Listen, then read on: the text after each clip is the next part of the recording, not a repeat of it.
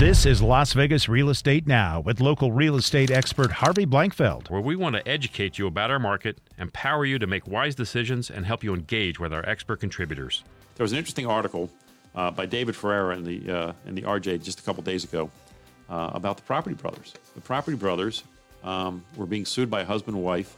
Actually, not them. Their their show was being sued, not them. Okay, they so the personally TV were not show. named. All right, good. It's the co- it's the company that produces the show, and basically what ha- they basically said was shoddy workmanship. Basically, Oh. they're saying it wasn't well done. There were all kinds of issues with the contractor that he didn't do certain things.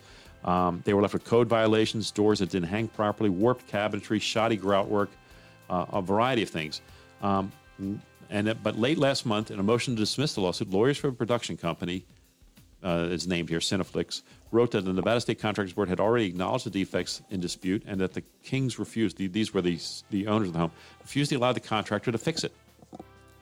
and this comes up, and this comes up from if, if those of you who have been in the Valley for a long time remember back in the in the uh, late 2000s, we had a lot of lawsuits in con- condominiums.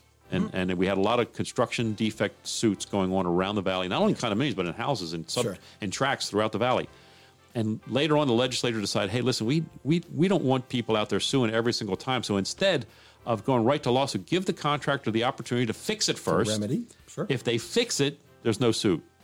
What happened in this case was the, the contractor wanted to fix the errors, wanted to fix the problems. Right. The, the owner of the property wouldn't let them do it. They just wanted to sue them. They just wanted to check. Yeah, they just wanted money, is basically what it ended up being. Now, I, I can't say that for sure. I can just tell you that that's the course that they took and their attorney took. Okay. And uh, basically, uh, for them, they lost. Basically, saying, look, if you don't give the contractor an opportunity to, to remedy, you can't sue them. So you have to give them the opportunity to remedy the situation. Now, you don't have to give them an unlimited amount of time or effort or, or to, to remedy it, but Sure. a reasonable amount of time to Sure. remedy it. Uh, and in this case, that's what happened. And this is a result of that legislation that happened back when there was lawsuits galore. Oh, that's interesting. We had we had uh, construction defect lawsuits everywhere in the valley. Mm-hmm. Uh, we had a lot of attorneys from that state to the west of us. It rhymes with California. They were all coming over here and they were all suing all of our, our builders and stuff for that type of thing. And this is a result of that. That that the ruling by the court was a result of that. So the, they have to be allowed what's quote, quote unquote a reasonable opportunity to make the repairs. That's what Mm-hmm. that's what it states. And so that's where that's where that ended up. I find myself watching real estate TV and, and remodel type stuff shows from time to time. Of course. You, as a professional realtor, do you watch that stuff? You know, it's funny. Uh, Helene watches it all the time. She that's loves your that wife? Stuff. Yes, yes. Okay. My wife Helene. She watches it all the time.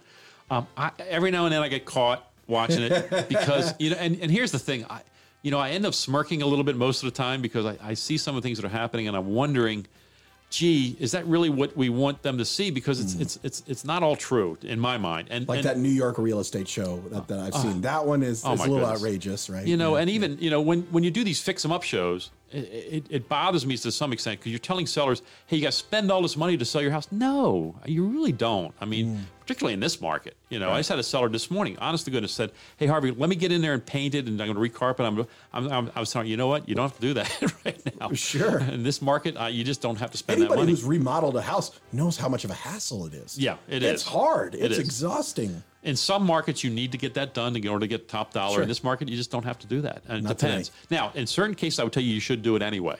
Now, if the house is really messed up, you're going to probably need to do it anyway because you don't want the buyer to go in thinking they have to spend a ton of money. But if they just have to paint, put new carpet in, most buyers are going to do that anyway. That's Yeah. not a big deal for them.